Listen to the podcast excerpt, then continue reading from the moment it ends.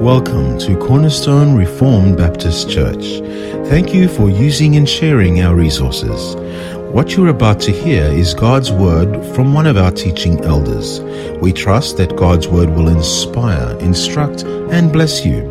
For further teachings or information on our ministry, please visit us on our website at cornerstonerbc.com. That's cornerstonerbc.com. Hebrews chapter 12. Therefore, we also, since we are surrounded by so great a cloud of witnesses, let us lay aside every weight and the sin which so easily ensnares us, and let us run with endurance the race that is set before us, looking unto Jesus, the author and finisher of our faith, who for the joy that was set before him endured the cross, despising the shame, and has sat down at the right hand of the throne of God. For consider him who endures such hostility from sinners against himself, lest you become weary and discouraged in your souls. You have not yet resisted to bloodshed, striving against sin. And you have forgotten the exhortation which speaks to you as to sons. My son, do not despise the chastening of the Lord, nor be discouraged when you are rebuked by him. For whom the Lord loves, he chastens, and he scourges every son whom he receives. If you endure chastening, God deals with you as with sons.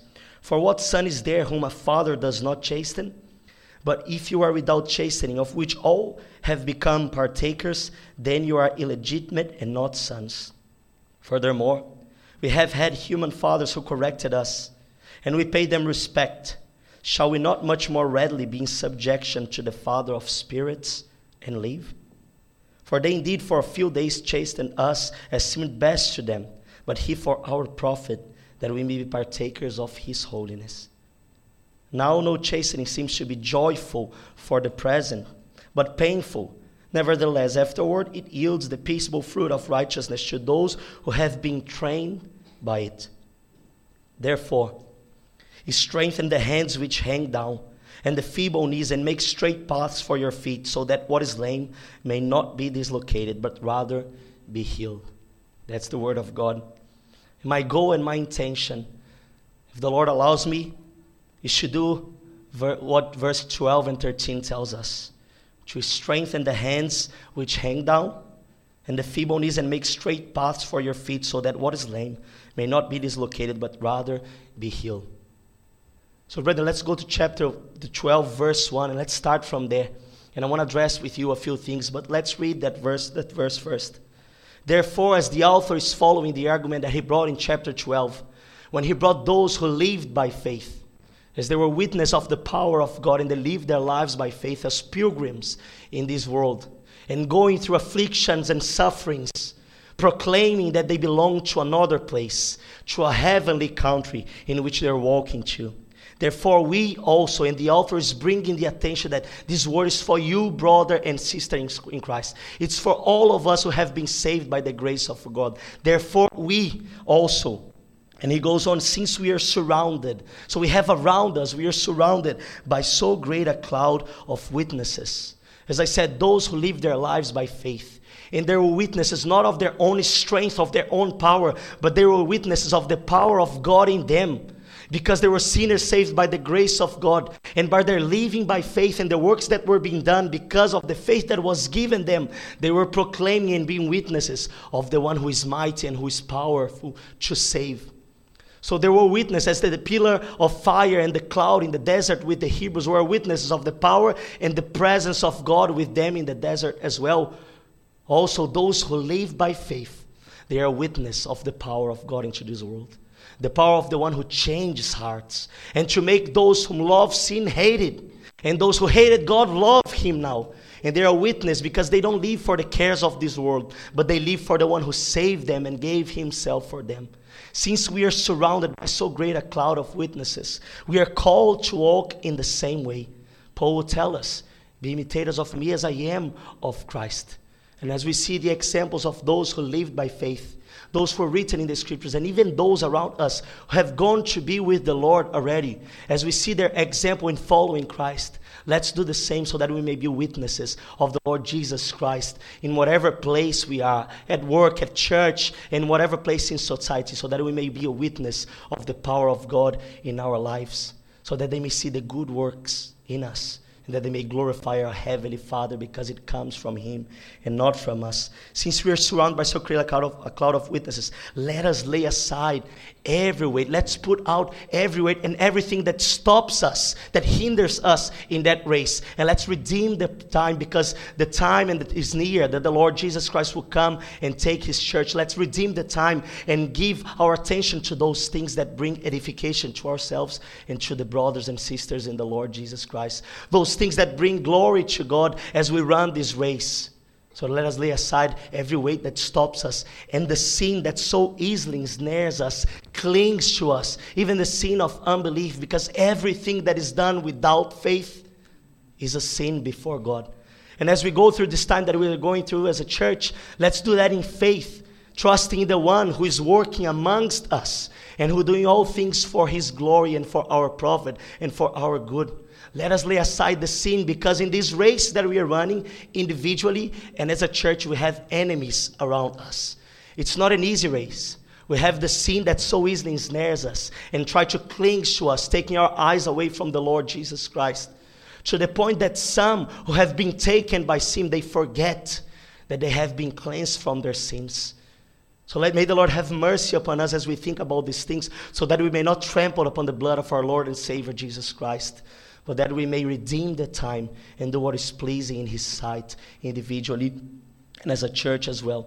We have other enemies, the devil as well, that walks about as a roaring lion, trying to, to take us down in that race and trying to deceive us as we walk that race. And in the season that we are going through as a church, let's be aware of his devices as well in causing division. So let's be aware of those things so that we may walk in unity in faith in the Lord Jesus Christ. So that we may walk with a clear mind and with a clear heart and a good conscience before the Lord because we have enemies around us. Not just sin and the devil, but the cares of this world that will come to choke the word that is planted in our heart, that will come to suppress the faith that the Lord has given us. So let us run this race laying aside every weight and the sin which so easily ensnares us. And let us run with endurance. And the author of Hebrews, when he says endurance, he's pointing to the length of this race. It's not a sprint, it's a marathon. It's a marathon because it takes a lot to change what is in here. You know in your heart, you know who you are, who you were before Christ, who you are, who you ought to be, and there's a lot to be changed. And that race should be ran with endurance. It's an off road race with valleys and mountains and caves. It's not an easy path, but we have someone who ran that race before us. And not just who ran that race before us, but is with us as we run this race. I will not leave you nor forsake you, our Lord and Savior Jesus Christ will tell us. And the author will tell us run the race with endurance. And that race is set before us, it's prepared for us, and it was set by God Himself. He brought us to that place. He granted you faith. You are saved by grace through faith. He granted you that gift of faith so that you may see the Lord Jesus Christ with the eyes of faith and rejoice in Him. He granted that to you. And that race was prepared by God. It's the race and it's the race of faith. And as we run this race that is prepared for God, that is prepared by God for us, let's run that looking unto Jesus with our eyes set on our Lord and Savior Jesus Christ, because there's no other way to run that race. We are lambs. The, the, Isaiah will tell us and bring the idea of God as the good shepherd. And we, as lambs, we, we need God to carry us in his bosom because we are weak feeble knees, and we need the strength of the Lord to run that race. And we even need the Lord Himself to carry us throughout the path that we are going through. And the only way that we can do that is to look into the Lord Jesus Christ. Not just to look into Him, but to consider Him as we see later on. The Lord Jesus Christ, who is the author and finisher of our faith. He's the one who started that race of faith for you. He's the one who made you start and who brought you into his kingdom. He took you out of the kingdom of darkness and put you out into his kingdom. And now you're running the race of faith. And we are running the race of faith as a church as well and individually. And, and as I'm speaking, let's think it, take it deep in your heart because, brother and sister, you know what you go through and the trials and difficulties, the chastening of the Lord in your own life. And as we think that, let's think, let's take those things to our hearts and think about those things as well as the Lord allows what we are going through as a church, so that it may take comfort in the one who is dealing with us. And let's look unto Jesus, the author, the one who started and who granted you faith. And why should we look to him? Because the scriptures will tell us that he is the forerunner. The author of Hebrews will tell us he is the forerunner. He ran that race before us. He rendered race in righteousness, in obedience to God, in full obedience, the one who knew no sin. He tread that path for us so that we can walk in his footsteps, so that we can walk just behind the Lord Jesus Christ as he guides us through that path, through the trials that we go through. So we need to look to him to know what to do, how to act, how to respond to those things that we are going through, understanding that he's faithful and he's just as well to forgive us for our sins and everything that we do. Look unto Jesus, the author and finisher of our faith, the forerunner who has entered into the presence. And we have this hope, this assurance in the Lord Jesus Christ, who for the joy that was set before him. So as we look in hope and in faith, because faith is those things that we, we cannot grasp. We know that it's there, but we cannot grasp. Is the substance of those things. And the object of our faith in the Lord is the Lord Jesus Christ. So as we look to Him and as we hold to the things and to the promise of God in the Lord Jesus Christ, which are yes and amen in the Lord Jesus Christ, we run this race with endurance. As the Lord Jesus Christ set His eyes on those things that were uh, before Him as he was about to share his life with many around the world, those whom he came to save. And he was about to live his life and to give his life as a propitiation for our sins, to pay the price that we could never pay, and to rejoice in the salvation of his people, and to rejoice that he will be giving his life to those whom he chose before the foundation of the world. And the rejoicing that the accomplishment of the work that the Father has given him was about to be done, as he was looking forward to the glory of God and to your benefit, brother and sister. He endured the cross. So let us do the same as we look forward to the promise of God and those things that are written in the scriptures. It is coming a day that the Lord will come and He will wipe out all the tears of your face. And then we'll understand in a greater way what the Lord has done. How He has done those things for our profit and for our good that at the time of trial we may not understand, but in that day Lord will make us understand. And that will be, in a sense, a way in which the Lord will wipe out the tears of our face when He goes through everything and let us know how He dealt with us in everything in His faithfulness, and that He did that out of love and mercy and grace. Who, for the joy that was set before Him, endured the cross, despising the shame, and has sat down at the right hand of the throne of God. And He is now interceding for you and for me. Even what we are going through right now, the Lord is interceding. The Lord is taking care of His church and of His people. The author of Hebrews will tell in verse 3 consider Him. And as we do those things, let's consider the Lord Jesus Christ who endures such hostility from sinners against himself, lest you become weary and discouraged in your souls. The only way you can run this race and the only way you can overcome this, and the only way we as a church can overcome what we are going through, so that we may not be discouraged and faint hearted, is to consider the Lord Jesus Christ and what he has gone through. He has fought against sin to the point of giving his life, but not his sins because he was righteous but because of your sins and my sins. The one who knew no sin became sin so that in him we may become the righteousness of God. It pleased God the Father to bruise his Son. As we think of the chastisement of the Lord upon us, we can take comfort in this that the discipline of the Lord comes upon us in love because the chastisement for our peace was upon him. And by his stripes we were healed. So let's take comfort in that. Let's consider the Lord Jesus Christ, who was punished in our place, so that everything that comes before us and to us comes bathed and in love and in mercy and in grace. Because the chastisement for our peace was laid upon him. This is a comfort for you and for me, for us, brothers and sisters in Christ. But for you who are not in Christ, I cannot bring that comfort to you. If you have not dealt with, with your peace with God, and if you die in your sins, the chastisement for your peace will be upon you, and you will not be able to pay it. The Lord Jesus Christ is the only one who was able to accomplish and to bear upon himself the full wrath of God. What I will say right now is a comfort for my brothers and sisters in the Lord Jesus Christ. And I want you to be aware that it's not a comfort for you. Don't take it as a comfort for you, please. Because, first of all, you need to deal with your peace with God.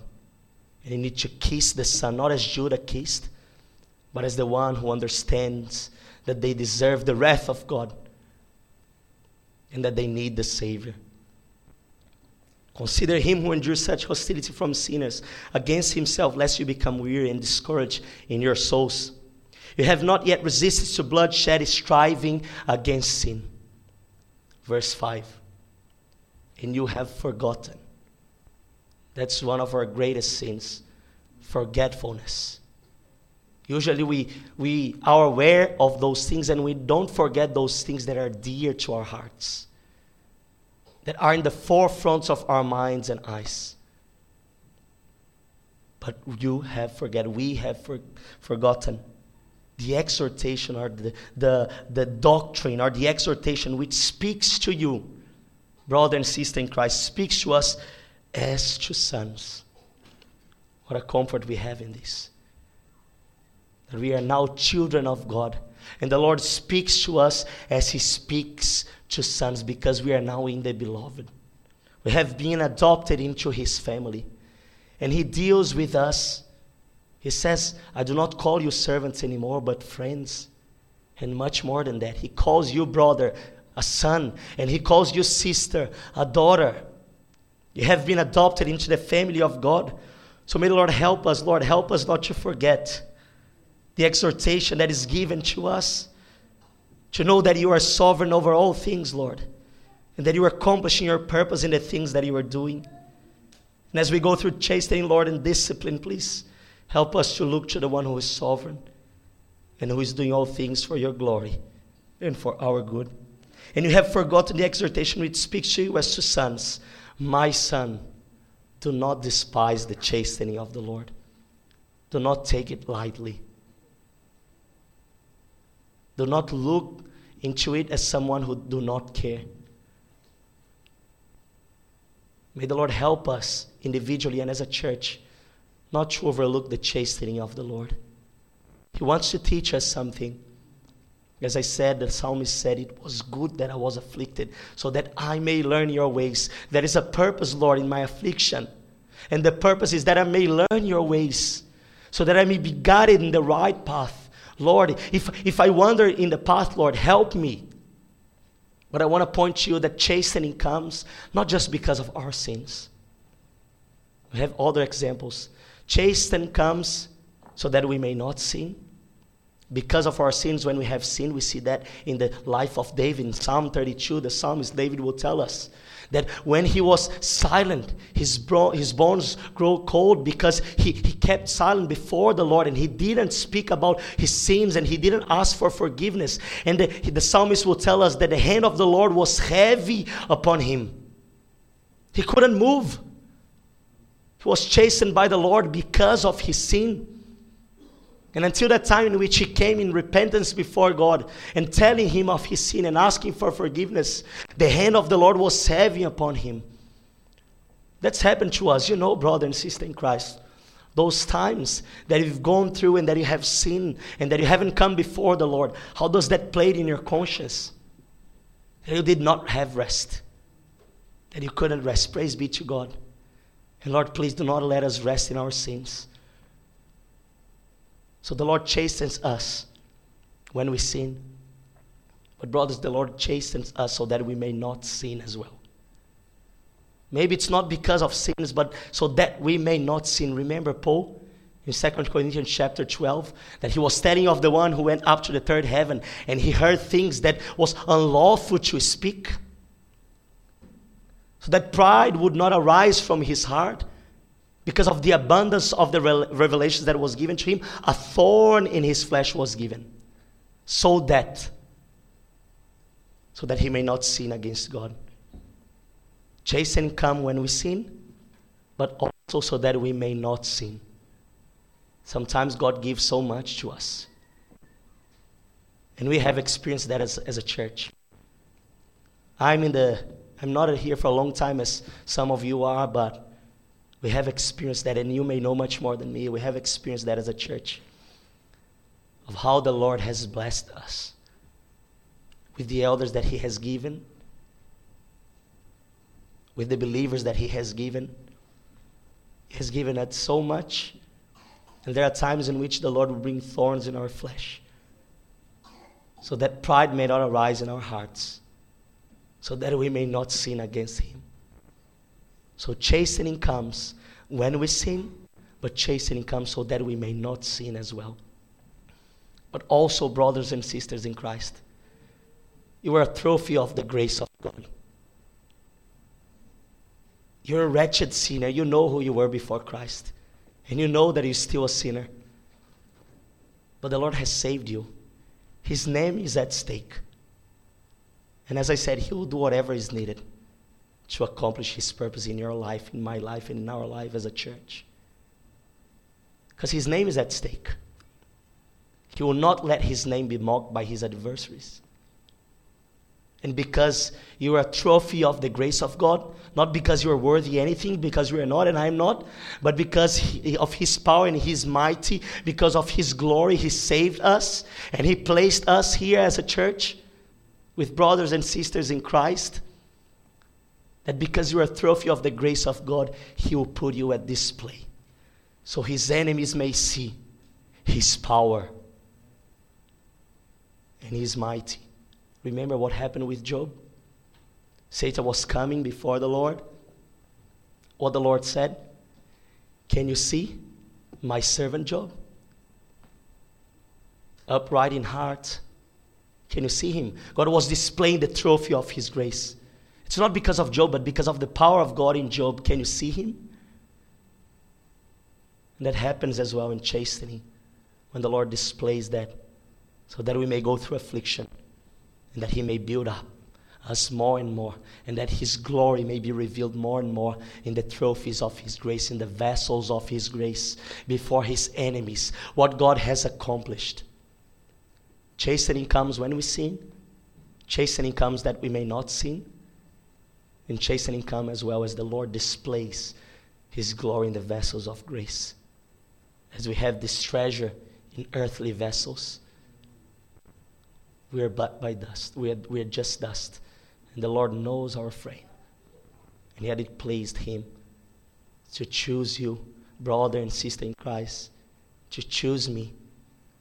Not to choose us only, but to come and dwell in us and to change our hearts. My son, do not despise the chastening of the Lord. The chastening of the Lord. Let's take comfort in the one who is doing that. Is the Lord. It's God who does that in His righteousness, in His justice, in His mercy. It's not our enemy, it's the one who is for us, so who can be against us? He has redeemed us in the Lord Jesus Christ, is the one who is dealing with us, is God, is the chastening of the Lord. Let's stop for a moment and think about it. He's the one who does all things in His wisdom. Everything is mathematically put in place in the right time, in the right spot, in the right moment, for the right purpose, with the right intention. Everything is the all wise, so we can take comfort in that. In the wisdom of God as He deals with us, is the chastening of the Lord. The one who does that in righteousness. We need that. When we sin, we need the discipline of the Lord. We need to be corrected of our ways.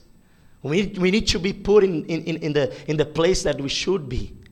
It's the chastening of the Lord, and He does that in righteousness. But remember, The one who knew no sin became sin so that in him we may become the righteousness of God. Because Christ dealt with the punishment for your sins. Now the righteousness of God is bathed in his mercy and his grace. So he'll give you not what you deserve as a sinner, but he'll give you what is needed so that you may become more like the Lord Jesus Christ. It's the chastening of the Lord nor be discouraged whenever you are rebuked by him. For whom the Lord loves, he chastens. And we see the love of God for his people. He loved his people with an eternal love. He set his love on them before the foundation of the world, as he knew them in the Lord Jesus Christ. That shows the love of God, which is only to his people. God loves his own and his own alone. And he do. He will deal with them out of love. And he scourges every son whom he receives. The scriptures will tell us that we were accepted in the beloved. God received us into his family. We can take comfort in that. He received us with a great welcome as you went through the veil with Christ, his flesh that was torn from top to bottom, as you now can come, as we now can come before the throne of grace and ask for help and, and, and mercy and grace in time of need. And we need Him, not just now, but always. We can come before Him wherever we are and ask the Lord for mercy and grace and for help in time of need. And Lord, help us. We need you individually and as a church as well. As we think of the things that we are going through, Lord, and the chastening that you are bringing upon us, help us to understand and to walk in your ways, Lord. Help us. We are accepted in the beloved. You have received us, Lord, and we can come before you now, your throne of grace, not your throne of judgment, but your throne of grace, and we can ask of you, Lord. And as we come before you, we pray for the elders of this church, what they're going through, Lord, that you may grant them comfort, Lord, and, and peace, Lord, that you may help them to overcome this time, giving them strength and helping them to look to the Lord Jesus Christ and us as well, all of us as a church, so that your name may be glorified, Lord. Help us. And it scourges every son whom he receives. If you endure chastening, because the scriptures, uh, another, I think other verses or other translations will tell us it, it is for discipline that you endure. So we need to endure. The, James will tell us that this is the testing of our faith. Count it all joy when you fall into various trials, because this is the testing of our faith individually and as a body as well. Is the testing of our faith so that we may do that in patience as we look to the Lord and as we think of our ways and as we try to deal with those things in the way that we should, as the Lord has told us to do so, so that we may walk in His ways when we are being afflicted. Let us endure with patience, not trying to rush through things, but with patience because it is producing in us hope. And hope does not disappoint because the love of God is being poured out in our hearts by the Spirit of God. If you endure chastening, and we are called to endure that, as I said, is the testing of our faith. As God is dealing with us as with sons, and as He's refining us as a, as a gold in the fire, as He brings those things to us, so that we may be more like the Lord Jesus Christ. Let's endure in light of that. God deals with you as with son. And as I said, it's the chastening of the Lord, but not just of the Lord, it's the chastening of our Heavenly Father. Let's take comfort with that. He deals with us as with sons. He does that in love. As I said, in wisdom, in righteousness, both in mercy and grace, but also in His love. God deals with you as with sons. For what son is there whom a father does not chasten? You who are a father or a mother, you know. If you have your son with you, if they need discipline, you do that straight away. You'll not do that to the sons of others, but you do that to yours. Maybe they are with a group of people and doing things that should not be done. The kids know that. Your, your father and your mother, they will take you guys home and they will deal with you in the way that should be done. It's the same with us. Whom or whom a father does not chasten. But if you are without chastening, if you do not receive the discipline of the Lord, of which all have become partakers. And Peter will tell us when he tells us to resist the devil in 1 Peter chapter 5, he'll tell us, resist the devil. When he'll tell us that, he'll say, being aware that the brothers around the world are going through afflictions as well. Brothers and sisters, not just us. Each and every son of God and daughter of God goes through affliction so that they may be refined, so that they may learn the ways of the Lord, so that they may turn your, their eyes to the Lord Jesus Christ, so that they may run the race with endurance as they consider Christ. There are others as well around the world as the Lord is dealing with his people, which all have become partakers. But if you are without chastening, of which all have become partakers, then you are illegitimate and not sons. If there is no chastening, we are no sons or daughters of God, but we can take comfort in that. How do we know that we belong to God? The Spirit bears witness with your spirit, with my spirit, that we are now children of God, that we belong to Him. Is the witness of the Spirit of God. And the Spirit of God uses these things as bring, to bring more witness and more weight to this. That if you go through chastening, if you go through discipline because of sin, or said that you may not sin, or because God is displaying the trophy of His grace before His enemies, you can take comfort then. It's a, it's a token eh, and it's a, it's a witness of your sonship by the grace of God, that you have been adopted into His family. That's what the author is telling here. If we do not receive the chastening of the Lord, then we are illegitimate and not sons. Other translations tell bastards. We do not belong to this family. Furthermore, we have had human fathers, earthly fathers, our father and mother in the flesh who corrected us as they dealt with us, and we paid them respect. Shall we not much more readily be in subjection to the Father of spirits and live? And I just want to point you to something. It's not just you being afflicted that shows that you are a son or a daughter of God, it's how you respond to that. The scripture tells us that we respond to our earthly fathers in respect. That's how it should be. In respect, knowing their position and knowing that they're dealing with us as seems best to them, so that we may go in the right path so we need to do the same with God. Respect. When He does that with us, respect the Lord and try to understand by the grace of God why, Lord. What is the reason that you are doing that with me and with us? There's a reason so that I may learn your ways, Lord. So please, Lord, as we go through that, please help us to understand why and to respect, Lord, and to come before you in reverence and in fear before our Heavenly Father who is doing that work in us. Shall we not much more readily be in subjection to the Father of spirits and live? To be submissive and to respect our Father and to act accordingly. As I said, your sonship, it's not just because affliction come, from, come upon you. We see around the world people being afflicted by the things of the world, their flesh being afflicted and everything. We see that in the book of Revelation when the Lord afflicted people in Revelation chapter 16 that they came to the point of cursing God. And they did not repent. And they did not glorify God. John will tell us in Revelation chapter 16. So, how do we respond as we go through affliction?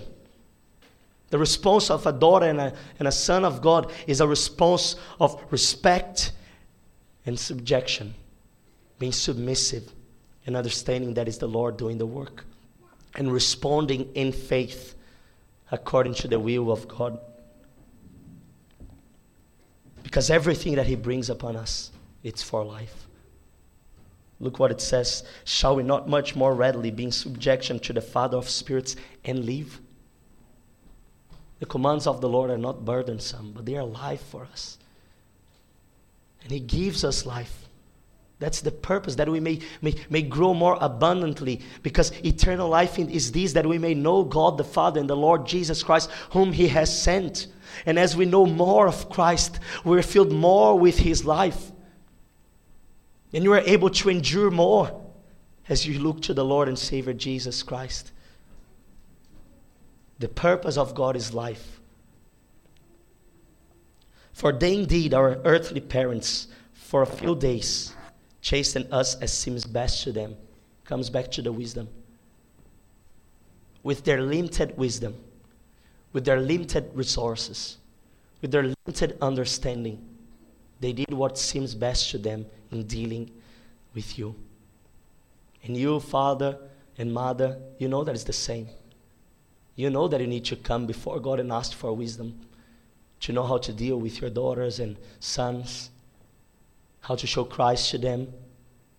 You know that you don't have the wisdom that you should have. You know that you don't know all things. So you come to the one who knows all things. Because you deal with your sons and daughters that seems best to you. And look what the author will tell us. But God, He, He deals with us for our profit for our good, other translations will say. That's why the Apostle Paul can take confidence in this. Knowing that all things work together for good, the good of those who love God, who are decalled according to his purpose.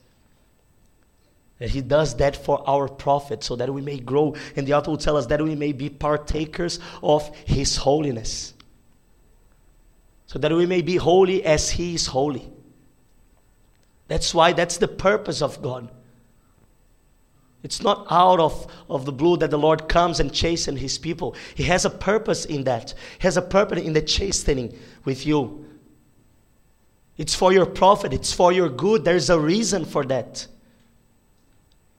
It's that so that you may become partakers of his holiness, so that we may grow more and more in the likeness and image of our Lord and Savior Jesus Christ. Now, no chastening seems to be joyful for the presence, for the present. We know it's, it's, it's not a good thing in the flesh when we go through those things. The suffering that we go through and the agony.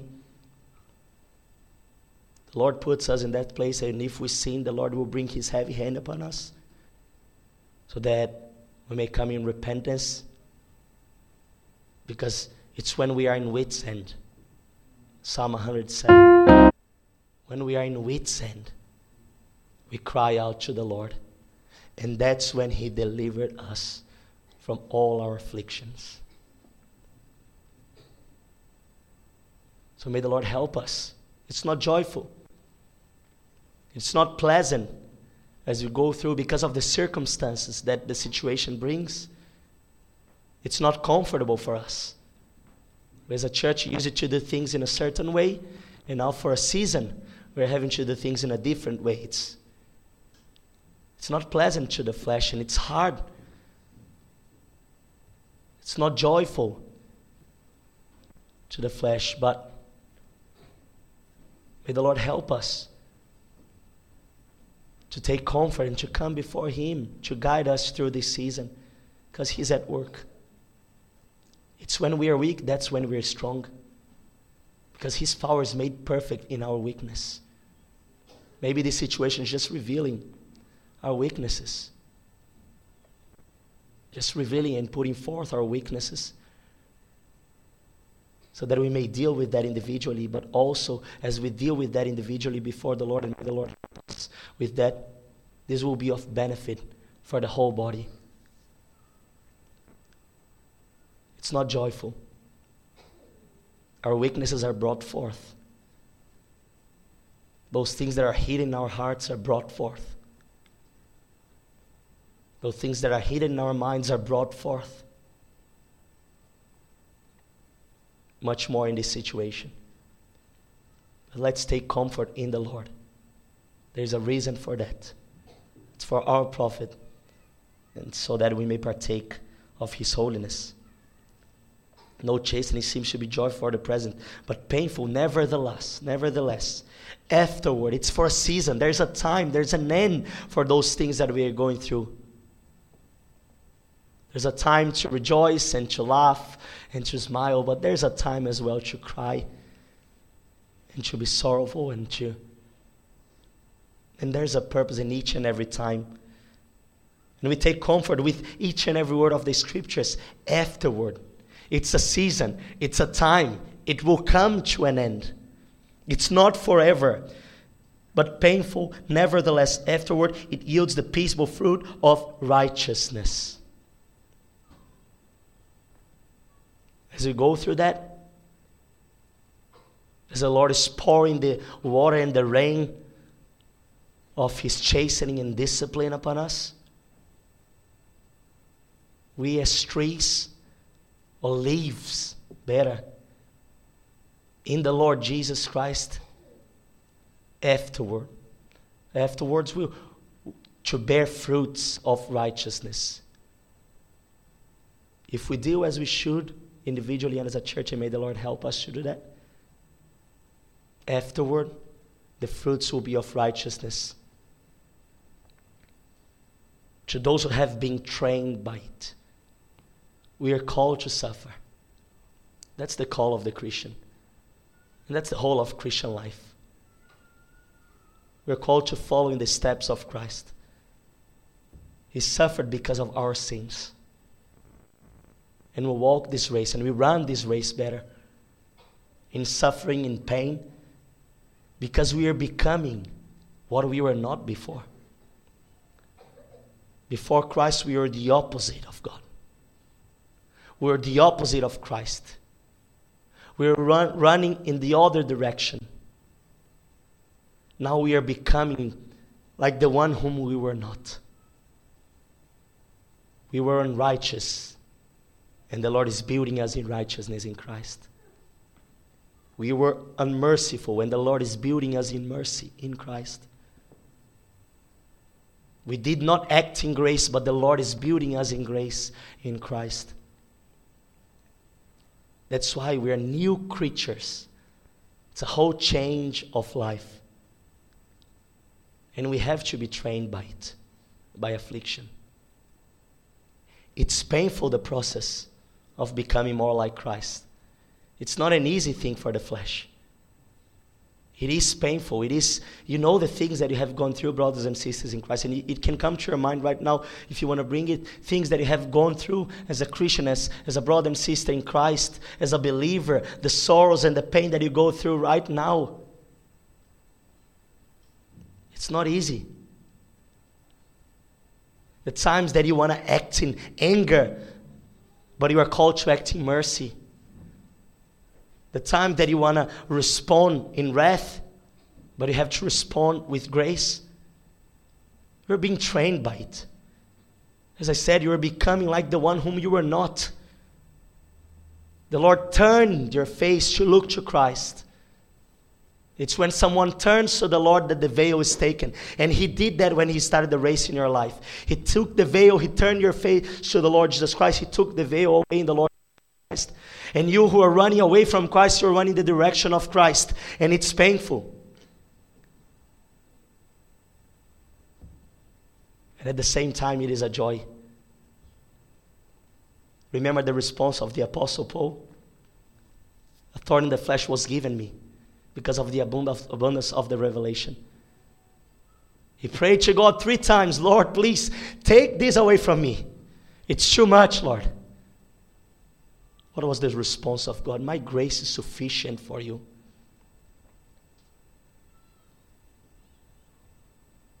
For my power is made perfect in your weakness. So Paul rejoiced. Is that the case? When I'm weak, that's when I'm strong. So if that's the case, I will take pleasure in my trials, in my infirmities, in the things that I go through for Christ's sake because of the purpose in which God is doing that. It's so that I may learn His way, so that I may learn more of Christ, so that I may rely in God more and more, and not in the strength of my arms. so that I may rely in the one who does not just bring the chastening upon us, but help us to endure through that. Brother, sister, we are not alone in this. The Lord is with us. We can take comfort in that. He deals with us, but He's the one who gives strength and wisdom to His people. If that was not the case, we would be in despair. There would be no other way. That's not the case. The Lord Jesus Christ said, I will not leave, I will not leave you nor forsake you. Do you believe that? Do we believe that? Even though what we are going through as a church and individually, the things that you go through, the trials that you are going, know these brother and sister in Christ. That's for you, that's for me. You are not alone. The Lord is bringing chastening, but the Lord is granting strength as He makes you see your weakness and as He, he makes you rely on Him. You are being trained by it. Therefore, strengthen the hands which hang down and the feeble knees, and make straight paths for your feet, so that what is lame may not be dislocated, but rather be healed. May the Lord help us to take the steps we need to take individually as a church to bear with one another, to be of one mind, of one heart in the Lord Jesus Christ, in the truth.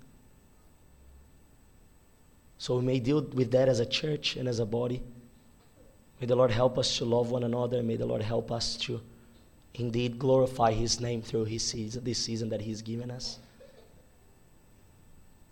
And may the Lord open our eyes to see why He's doing that more and more. And make let us take comfort that the Lord is the one doing that before I finish, brothers and sisters in Christ, I just want to turn to a few passages. If you come with me to Job chapter 42,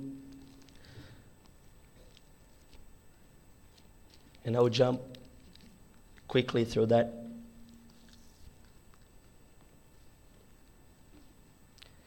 Job 42, and I just want you to pay attention. Verse 11. Let's pay attention to a few things here. Job 42, verse 11. Then all his brothers, all his sisters, and all those who had been his acquaintance before came to him and ate food with him in his house. And they counseled him and comforted him. Look what it says. For all the adversity that the Lord had brought upon him. It's the Lord doing it. And as we do that, may the Lord help us to do as the brothers and sisters of Job doing with one another, with him. In whatever situation we go through individually, may the Lord help us to do that to our brothers and sisters in Christ to bring comfort. Is the Lord bringing adversity? Is the Lord dealing with us as He deals with His sons and daughters because we are now part of the family of God? The adversity is from the Lord, and He's faithful in what He was doing. He's the one that brought that adversity upon Job. Let's go to Psalm 32.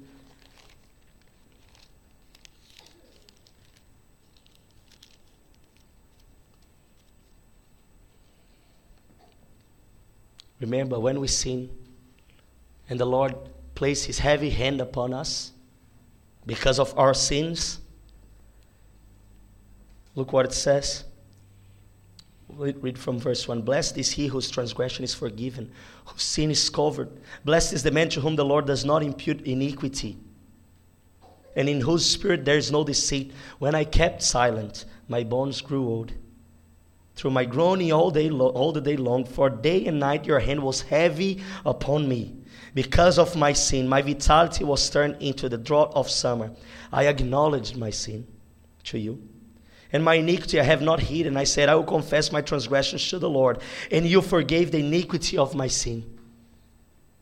For this cause, everyone who is godly shall pray to you in a time when you may be found, surely in a flood of great waters.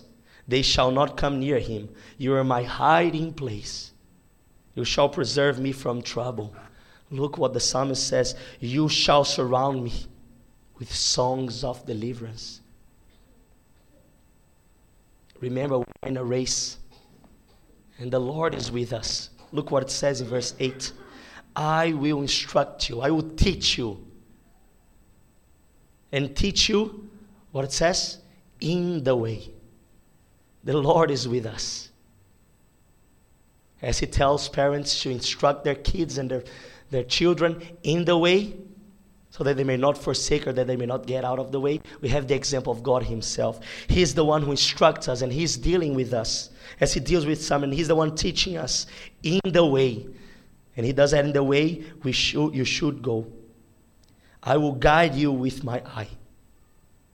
Do not be like the horse or like the mule which have no understanding, which must be harnessed with bit and bridle, else they will not come near you. And may the Lord help us when we learn His ways not to forsake it. Let's go.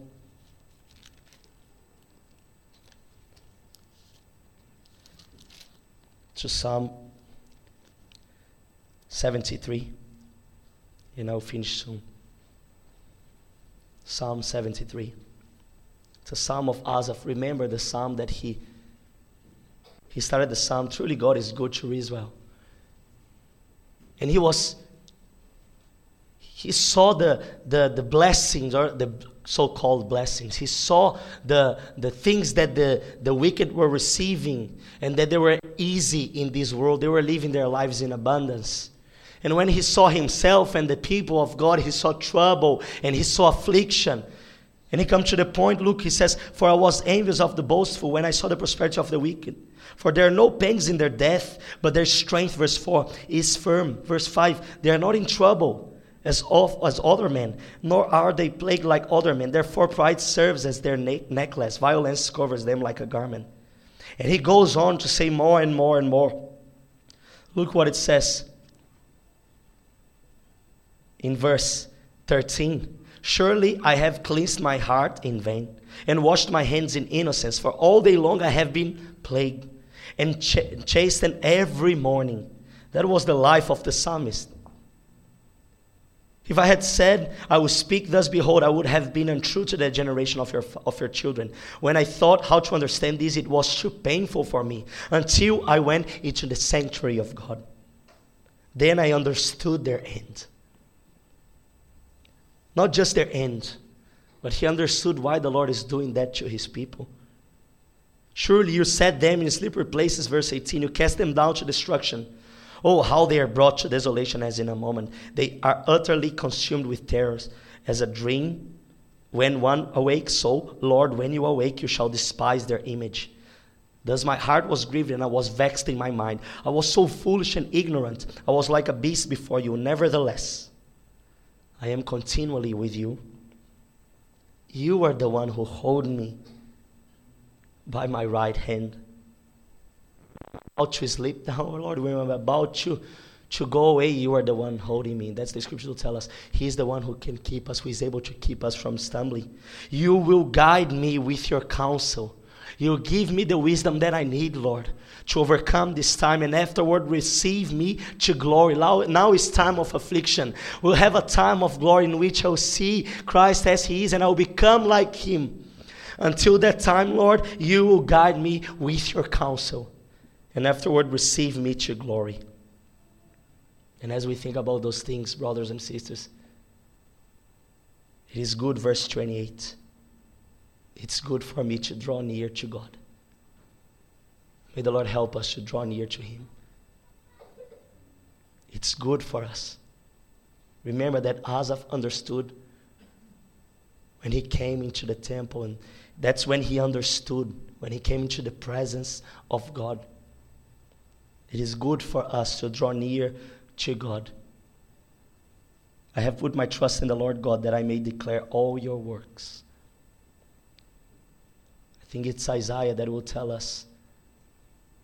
I don't know, I will not quote perfectly, but a little bit in this way that blessed is the man who walks in darkness and sees no light. Yet he trusts in the name of the Lord. So, as you go through times of affliction in your life and darkness, may the Lord help us to trust in His name that He is at work. And may the Lord help us to learn His ways in time of affliction. Let's pray.